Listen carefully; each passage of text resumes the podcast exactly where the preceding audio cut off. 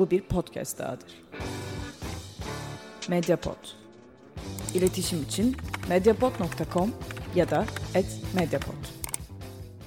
Merhabalar, Alt Evren Türkçe Çizgi Roman Podcast'ine hoş geldiniz.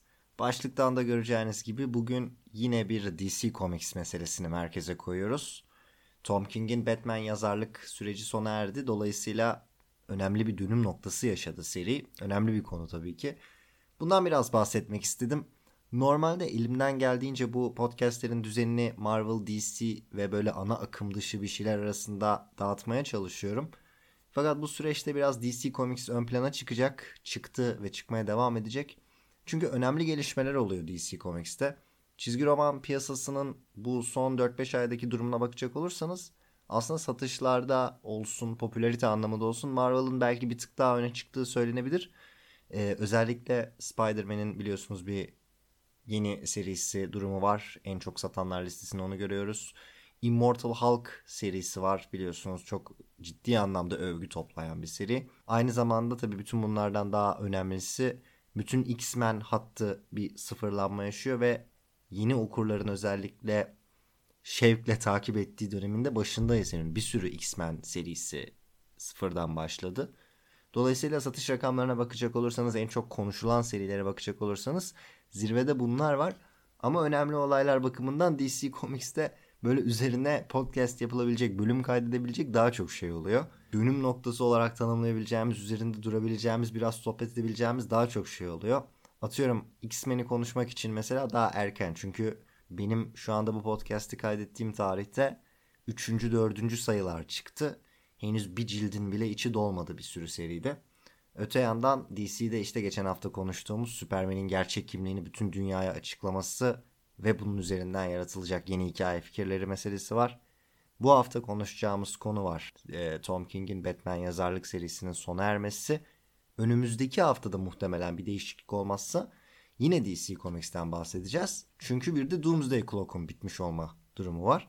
Hazır böyle genel bir sohbetle başlamışken programa onunla devam edelim. Geçtiğimiz hafta yani benim yine bu podcast'i kaydetmemden bir önceki hafta 18 Aralık çarşamba günü uzun zamandır yaşanan en hareketli en önemli yeni çizgi roman günüydü.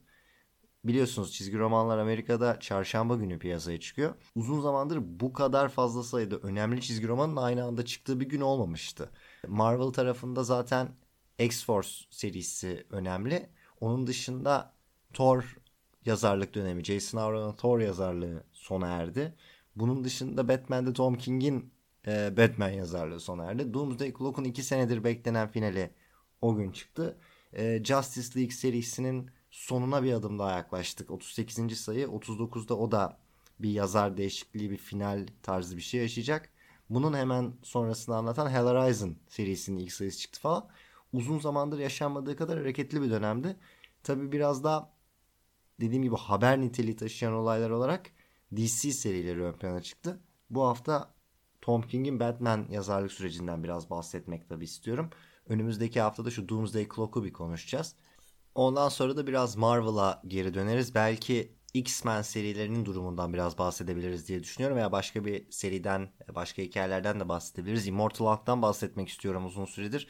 Birkaç tane daha konu var ama şu anda dediğim gibi DC tarafındayım. Eğer DC Comics'i sevmiyorsanız, ilgi duymuyorsanız e, özür diliyorum sizden ama e, dediğim gibi aradan çıkartmak istiyorum hazır güncelliğini de korurken. Önce bir Batman'den bahsedelim. Sonra önümüzdeki hafta Doomsday Clock. Sonra duruma göre bakacağız. Artık DC o arada da önemli bir şey yapıp yayın programını bozmazsa e, biraz dışına çıkacağız. Evet yani giriş yapmak için gevezelikte biraz çığır açtım ama sonunda ana konuya dönebiliriz. Batman. Tom King'in Batman yazarlık süreci sona erdi. 85. sayıda bu sürecin finaline ulaştık. Okuyucuları ikiye bölen bir seriydi. Bazı okurlar çok beğendi, çok sevdi. Bazı okurlar da nefret etti. Ee, bunu anlatmaya çok gerek yok. İnternette şöyle bir araştırma yapabilirsiniz. Google'a girin. Batman, Tom King ve Reddit kelimelerini yazın. Zaten ilk karşınıza çıkacak sayfada bile hani neredeyse sırayla bir nefret konusu bir de övgü konusu göreceksiniz. Hani Tom King'in Batman'inden bıktım artık göreceksiniz. Sonra Tom King'in Batman'ini savunuyorum göreceksiniz. İşte neden insanlar Tom King'in Batman'inden nefret ediyor göreceksiniz. Tom King lütfen artık Batman yazmayı bırak göreceksiniz. Böyle bir durum var. E, çok değinmek istemiyorum buna. Yani Batman öyle bir karakter ki e, çizgi roman piyasasında özellikle tabii 2000'li 2010'lu yıllarda Nolan'ın filmlerinin de etkisiyle tekil olarak en popüler karakter. Genellikle satış rakamlarına baktığınız zaman da çok uzun süre boyunca piyasayı domine eden seri. E, event hikayeleri çıkmadığı durumda işte Marvel'da DC'de bir sıfırlanma yeniden başlama e, bir birinci sayı durumu olmadığı sürece en çok satmasını bekleyeceğimiz seri. Dolayısıyla kim yazarsa yazsın çok ciddi eleştiriler alıyor. Bu yani çok e, bu, o dönemleri de okumuş birisi olarak söyleyeyim. Yani Grant Morrison yazarken de büyük ölçüde öyleydi. Scott Snyder yazarken de öyleydi. Tom King yazarken de öyleydi. Kabul etmek lazım Tom King yazarken biraz daha ön plana çıktı bu eleştiriler ve aslında günün sonunda onun yazarlık döneminin bitmesinde de etkili oldu. Bu konuya şöyle yaklaşmak lazım. Günün sonunda Tom King'in Batman yazarlığı, karakter için oluşturduğu vizyon ve bu seride yaptıkları DC Comics yetkilileri tarafından çok beğenilmedi ve bir noktadan sonra yazarlık dönemi sona erdirildi. Ee, bu önemli bir detay. Kendi isteğiyle 85. sayıda bırakmadı bildiğimiz kadarıyla. Bu hikayenin devam etmesi, ilerleyen noktalarda Batman serisinde anlatılması e, engellenmiş oldu bir anlamda. Birkaç farklı açıdan yaklaşabiliriz bu seriye. Tabi takdir edersiniz 85 sayılık bir seriyi e, ki buna bağlandığı event hikayeleri ve annual sayıları falan da dahil aslında 85'in de üstüne çıkıyoruz. 15-20 dakikada 25 dakikada değerlendirmek çok mümkün değil. O yüzden belli açılardan yaklaşmak lazım. Ve yaklaşılabilecek temel açılardan bir tanesi de Catwoman. Ve Catwoman'la başlarsak aslında hem Tom King'in yazarlık döneminde olan bir sürü olayı daha iyi takip edebiliriz, daha iyi değerlendirebiliriz. Hem de bu 85 sayıda Tom King'in yazarlıktan alınması sürecini daha iyi inceleyebiliriz. Bunu size şu şekilde anlatayım.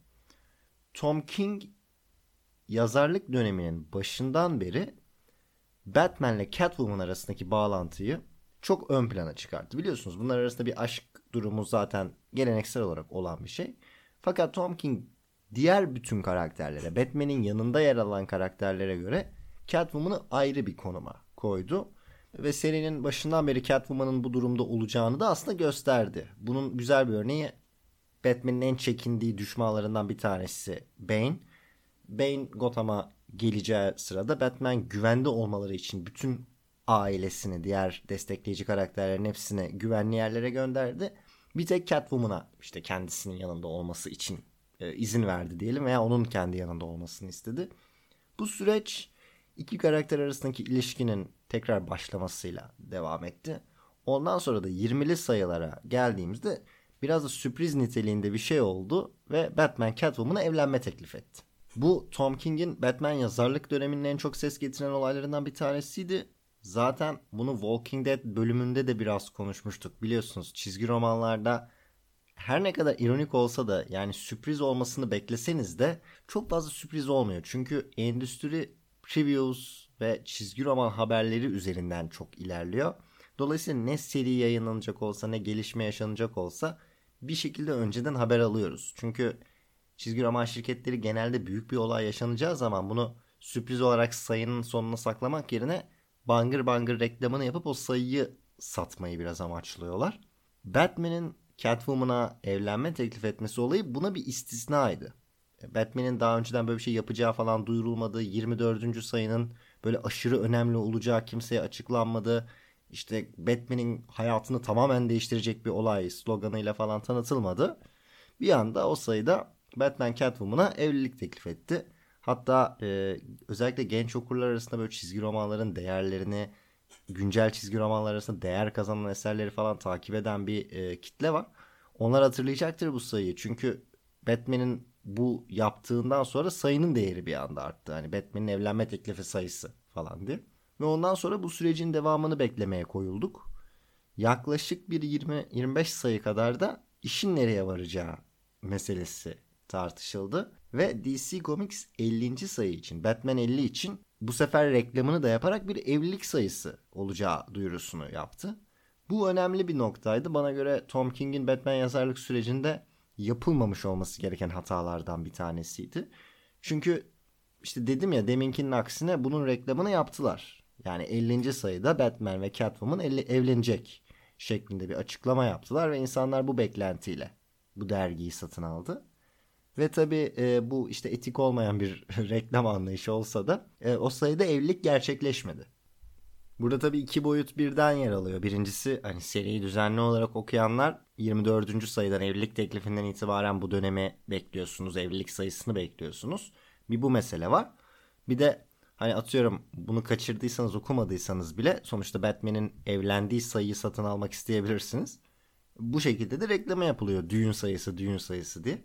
Ve Tom King'in eleştirildiği doğru bu döneme kadar da eleştiriliyordu. 50. sayıya kadar da eleştiriliyordu. Ama eleştirilmek başka, güruh halinde insanlardan tepki almak, tepkileri üzerine çekmek başka. Bu 50. sayı süreci çok kötü yönetildi. Dediğim gibi hani hem olmayacak bir şeyin olacakmış gibi reklama yapılması, e, böyle düğün davetiyesi konseptli reklamlar falan filan. Hem bunun gerçekleşmemesi bir de tabii önemli bir detay daha var. 50. sayının gidişatı ve beklenen şeyin olmayacağı bir de spoil edildi daha önceden. New York Times'da yayınlanan bir makaleyle 50. sayı daha piyasaya çıkmadan veya okurlara ulaşmadan burada evliliğin gerçekleşmeyeceği yani serinin nasıl ilerleyeceği açıklanmış oldu. Yani genel anlamda genel çerçevesi açısından kötü yönetilen bir süreç oldu.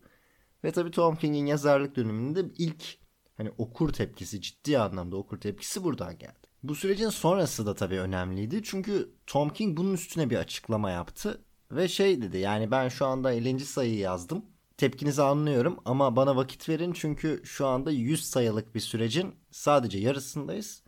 100. sayıya geldiğimizde aslında bu hikaye finale ulaşmış olacak. Yani bekleyin, sonunu görün ve ondan sonra tepki vereceksiniz verin gibi bir açıklama yaptı. Şimdi geri dönüp baktığımızda tabii bu da talihsiz bir açıklama ama yine de Batman serilerinin gidişatı hakkında bize bir bilgi verdi bu. Ee, mesela ben kendi adıma konuşuyorum. Pek çok okurla birlikte mesela ben de bu serinin 100 sayılık bir seri olarak planlandığını ve 100. sayıdan sonra biteceğini öğrenmiş oldum. Ee, daha önceden bunu açıklanıp açıklanmadığını hatırlamıyorum. Bildiğim kadarıyla açıklanmamıştı ve açıklandıysa da bu kadar fazla kitleye muhtemelen ulaşmamıştı. Neyse bununla birlikte serinin 100 sayıda biteceği anlaşılmış oldu ve bu sefer bunu beklemeye başladık. Bunu beklerken de bir anda serinin 85. sayıda tamamlanacağı ve Tom King'in aslında bir anlamda görevinden alındığı ortaya çıktı. Mesela bu süreç yaşanmamış olsa ve Tom King bu açıklamayı yapmamış olsa belki de 100 sayı bu kadar fazla dikkat çeken bir dönüm noktası olmayacaktı. Ve Tom King'in yazarlık süreci sanki doğal bir şekilde bitmiş gibi davranılabilecekti. Ama böyle olmadı. Yine o da kendi içinde bir olaya dönüştü. Ee, dedim ya hani herkes Batman yazarken tepki alır. Bütün yazarlara tepki geliyor diye. Tom King'in yazarlık dönemine tepki veren önemli kişilerden bazılarının DC Comics'in yetkilileri, editörleri olduğu ortaya çıktı. Ve onların da aslında karakterin gidişatından pek memnun olmadığı anlaşıldı. Şimdi bunun tabi iç yüzünü bilmek çok zor. Satış rakamları ile ilgili de olduğu söyleniyor. Ee, Batman girişte de söylediğim gibi tekil karakterler arasında Justice League, Avengers gibi takım çizgi romanları dışında hatta çoğu zaman onların bile önünde bir numarada olması gereken yani birinci en çok satan çizgi roman olması gereken seri. Hani ancak event hikayeleri tarafından veya işte Spider-Man birden başladı, X-Men birden başladı, Superman birden başladı. O zaman geçilmesi gereken bir seri. Ama özellikle 2019'un son 6 ayına bakacak olursanız ciddi anlamda arkalara doğru ilerlediğini görüyorsunuz satış rakamlarında. Bütün bunların aslında bir sonucu olarak yazarlık sürecine son verildi ve günün sonunda 85 sayıyla Tom King'in yazarlık süreci bitmiş oldu. Şimdi Catwoman tarafından işe yaklaştık. Catwoman'la Batman serinin sonunda bir araya geldi tekrar. Bir sonraki yazar James Tynion olacak. James Tynion yaptığı açıklamalarda şu ana kadar bu ilişkiyi sürdüreceğini söylüyor. James Tynion'ın yazarlık dönemi çok belli değil. Detective Comics yazıyordu James Tynion. Yani Batman'le zaten çalışıyordu uzun süredir. Fakat 85-100 arası geçiş dönemini mi yürütecek yoksa 100'den sonra da devam edecek mi bilmiyorum. Bir zamanlar e, 100'den sonra mesela Bendis'in devralabileceği konuşuluyordu ama şu anda bilmiyorum nereye gidecek iş. Tom King'in yazarlık sürecinde o en ön plana çıkan Batman Catwoman ilişkisi mutlu sonla aslında finale ermiş oldu. Muhtemelen 100 sayıya varabilmiş olsaydı da herhalde 100. sayıda yine aynı sona ulaşacaktı. Bu karakterler evlenmedi. Ee, son sayıda evliliğin onlar için gerekli olmadığına karar verdiler ve bu şekilde birlikteliklerini devam ettirme kararı aldılar. Bunda Tom King yine serinin içindeki böyle hafif e, işin felsefesini yaparak yazıyor. E, evlilik kanun önünde, hukuk önünde iki insanın hayatını birleştirmesidir. Ama İngilizce kavramla vigilante olan yani suça ve kötülüğe karşı mücadelelerini de hukukun ve kanunun dışında yürüten iki insan birlikteliklerini tescil etmek için neden hukuka ihtiyaç duysun? Böyle bir açıklamayla ikisini bir araya getirdi ama evlendirmeden olayı çözdü. 100 sayı devam etse yine aynı sonuca mı ulaşacaktı? Bir sürü şey aceleye mi geldi? Tabi bunu bilmiyoruz. Bir sürü şeyin aceleye geldiği ortada ama belli açılardan da serinin finaline ulaşmış olması gerekiyor. Çünkü e, başından beri devam eden bazı olguları sona erdirerek tamamladı.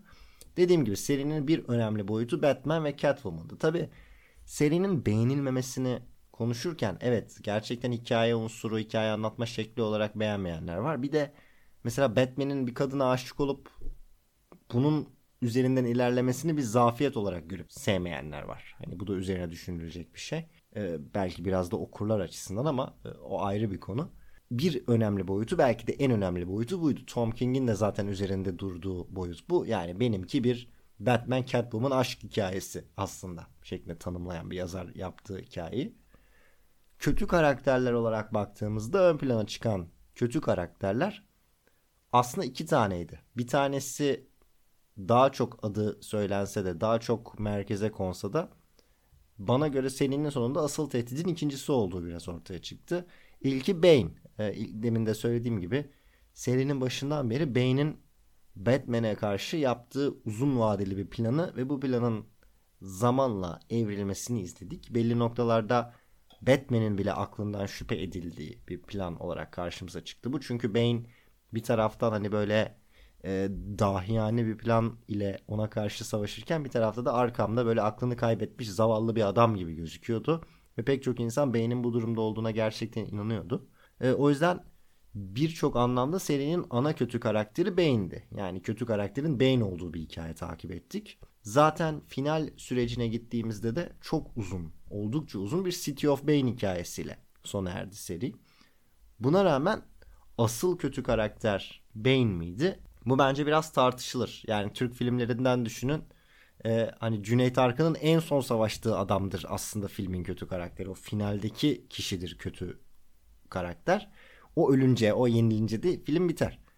Ee, burada Bane değildi son yenilen. Ee, Bane daha önce yenildi. Asıl kötü karakter paralel bir evrenden bu evrene geçiş yapmış olan ve kendi evreninde Batman'li üstlenen Thomas Wayne. Yani Bruce Wayne'in babasıydı. Batman'in orijininin farklı bir şekilde anlatılması.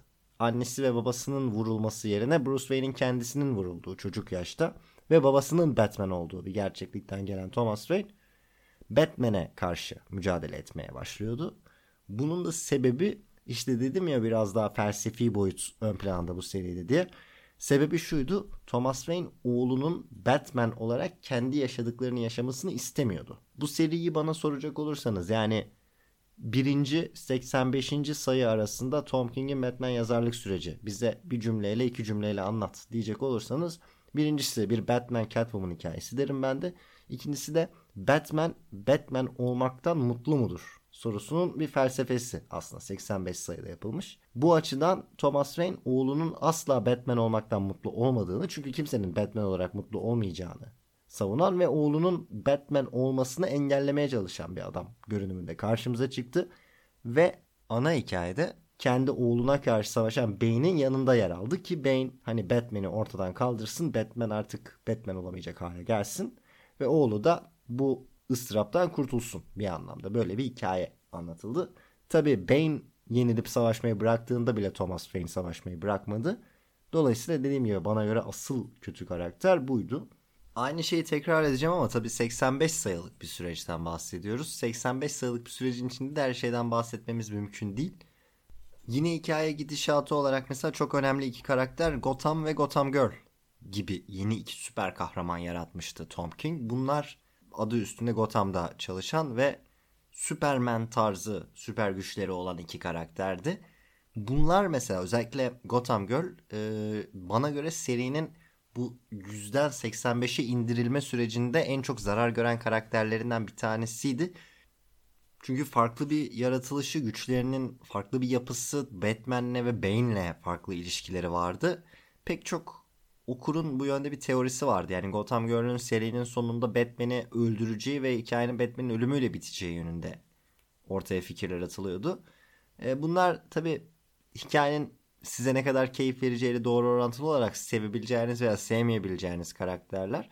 Dolayısıyla çok üzerinde duramıyorum vakit olmadığı için. Yani çünkü dediğim gibi e, bir yerde eğer gerçekten bir fikir sahibi olmak istiyorsanız seriyi takip etmeniz, okumanız gerekiyor. İlerleyen yıllarda Batman karakterinin gelişimi tarihi açısından Tom King'in yazarlık süreci okunmaya değer bir seri olacak mı? Çok emin değilim. Ama eğer karaktere ilgi duyuyorsanız zaten okumuşsunuzdur veya okuyorsunuzdur. Veya belki bitmesini beklediniz ve okuyacaksınızdır diye tahmin ediyorum. Dolayısıyla bütün bu konularda aslında kendi fikirlerinizi belirleyeceğiniz konular. Ben yapabileceğim kısmına dönüp kendi görüşümü söyleyeyim. Bu 85 sayılık süreçte bir kere ben takip ettim yani hiç bırakmadım. E, hatta yani çoğu zaman da severek takip ettim. Burada şunu söyleme ihtiyacı duyuyorum yani tam olarak bu seriyle ilgili ne düşündüğümü söylemeden Batman karakterine yaklaşımımı biraz ortaya koyayım. Şimdi ben bir Batman hayranı değilim. Yani en sevdiği karakter Batman olan veya Batman'le ilgili bir takım fikirleri işte Batman mutlaka şöyle olması gerekir falan diyen bir insan değilim. Dolayısıyla bu karakteri farklı şekillerde kullanan, başka şeyler yapan yazarlara ve çizerlere açığım. Çünkü pek çok insanda şöyle bir şey oluyor. Bir iki hikayeden ister film olsun ister çizgi roman olsun kafalarında bir Batman imajı yaratıyorlar. Ve daha sonra bu hani karakterin asıl mecrası olan çizgi romanlardan gelen ve DC Comics etiketiyle yani karakterin kelime anlamıyla sahibi olan şirketin etiketiyle basılan hikayelerde bile mesela şey diyorlar işte Batman asla böyle davranmazdı. Batman asla bunu yapmazdı. İşte İngilizce ifadesiyle e, out of character dediğimiz bir eleştiri yapısı var. Yani bu, bu karakter asla bu şekilde e, davranmazdı, bu şekilde tepki vermezdi diyeceğimiz bir eleştiri türü. Buna biraz düşüyorlar. Şimdi benim kafamda böyle bir ideal Batman figürü olmadığı için bana göre serinin hani böyle Batman açısından çok yanlış yaptığı bir şey yoktu. Yani tarihi 90 yıllık bir karakterden bahsediyoruz artık neredeyse. Ve hani bu karakterin aşık olduğu serilerde olacak, saçma sapan davrandığı serilerde olacak, hiç kimsenin beklemediği şekillerde davrandığı serilerde olacak. Dolayısıyla bu beni rahatsız eden bir şey değil. Hikaye kaliteli olduğu sürece, tutarlı olduğu sürece, mantıklı ilerlediği sürece bunları ben tolere edebiliyorum. Ben nerede biraz soğumaya başladım? Bir kere yazarlık döneminin biteceğini anladıktan sonra zaten şöyle bir şey anlıyorsunuz. Öyle ya da böyle daha uzun vadeli olarak planlanmış bir şey sıkıştırılarak anlatılmaya başlanıyor. Bir bu bilgi beni rahatsız etti.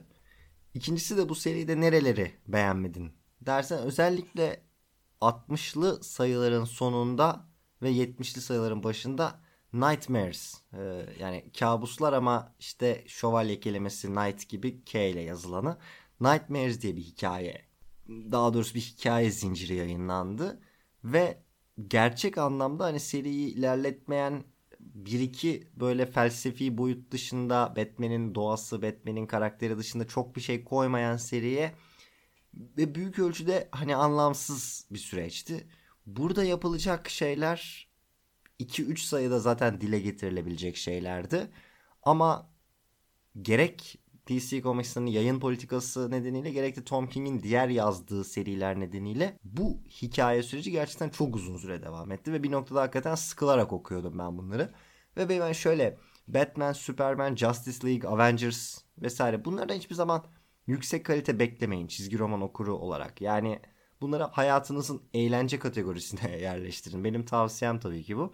E, ama hani mantıklı olan da bu olduğunu düşünüyorum. Hiçbir zaman Avengers'ta hayatın anlamına cevap bulmayacaksınız.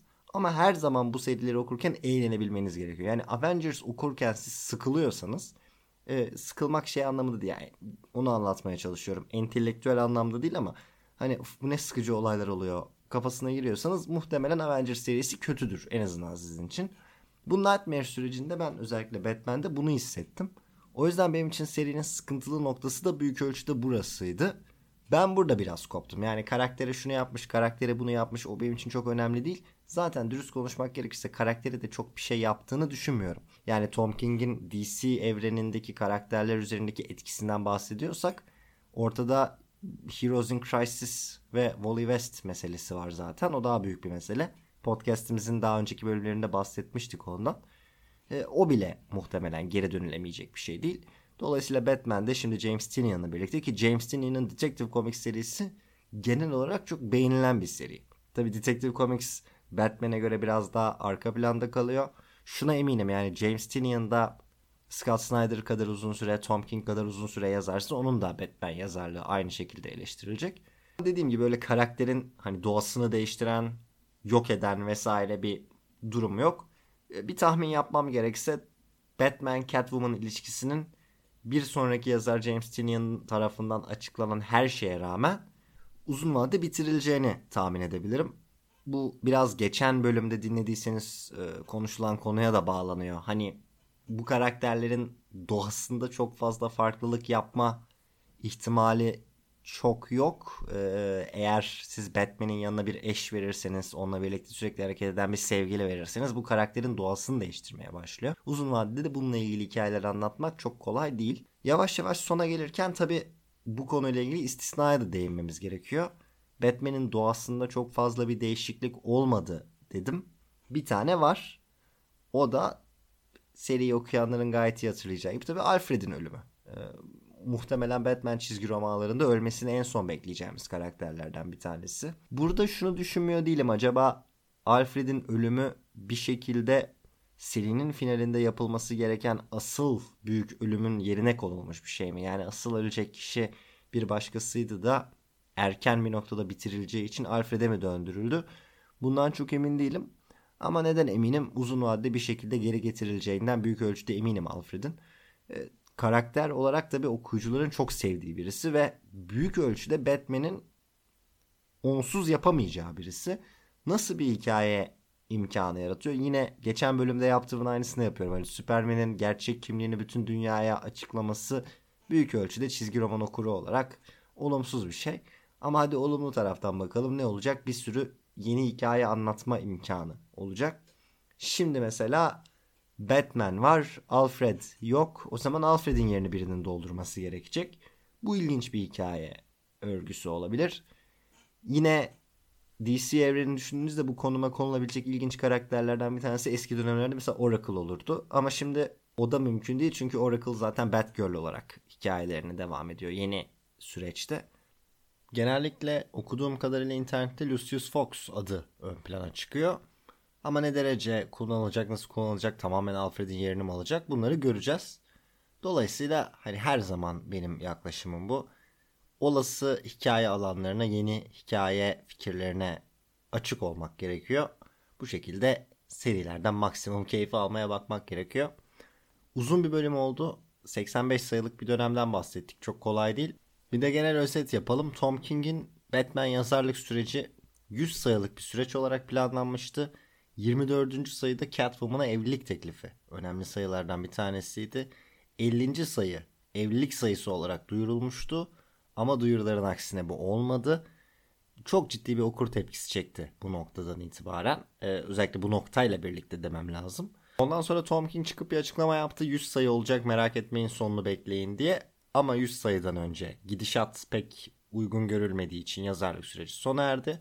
Ana kötü karakterler Bane, Gotham'ı ele geçirmeye, Batman'i yenmeye çalışan, ana motivi bu olan Bane ve oğlu Bruce Wayne'in kendisi gibi Batman olmasını istemeyen Flashpoint Thomas Wayne'i. Ana kötü karakterlerimiz bu ikiliydi. Genel olarak Batman ile Catwoman arasındaki bir aşk ilişkisi, onlar arasındaki benzersiz ilişki diyeyim merkeze konuldu. Ve tabi Batman Batman olmaktan mutlu mudur? Yoksa Batman olmasa daha mutlu olabilir mi? Veya hem Batman hem mutlu olabilir mi? Genellikle bu sorular üzerine giden bir seriydi. Bana göre de en zayıf noktası e, büyük ölçüde yer doldurma amacıyla. Hani ana hikayeyi daha finale ulaştırmayalım ama seriyi de ilerletelim gibi bir bakış açısıyla yazılmış. Nightmare serisiydi. Ama internet genelinde genel olarak okuyucuları ikiye bölen bir seri oldu. Hem çok sevenler vardı hem de nefret edenler vardı. İyisiyle kötüsüyle sona ermiş oldu. Önümüzdeki süreç James Tinian'ın yazarlık dönemi olacak. Detective Comics'te başarılı işler yapmış bir yazar. Merkeze korku ve aksiyon öğelerini çıkaracağını söyleyen bir yazar. dediğim gibi Catwoman'la ilişkisini bozmayacak. Yakın vadede Alfred'in ölümünü geri çevirmeyecek. Bunları biliyoruz. Ama ondan sonrasında ne olacak? Seri nasıl bir şekil alacak? James Tynion uzun vadeli olarak Batman yazarlığı yapacak mı? Yani Snyder ve King dönemlerinden sonra yine uzun soluklu bir Batman yazarlık dönemi görecek miyiz? Bunların hepsi ilerleyen günlerde belli olacak konular. Çok teşekkür ederim bu noktaya kadar dinlediğiniz için. Önümüzdeki bölümle Doomsday Clock'la tekrar birlikteyiz. Hoşçakalın. Medyapod'un podcastlerine Spotify, Google Podcast, iTunes ve Spreaker üzerinden ulaşabilirsiniz. Medyapod'u desteklemek için patreon.com slash medyapod.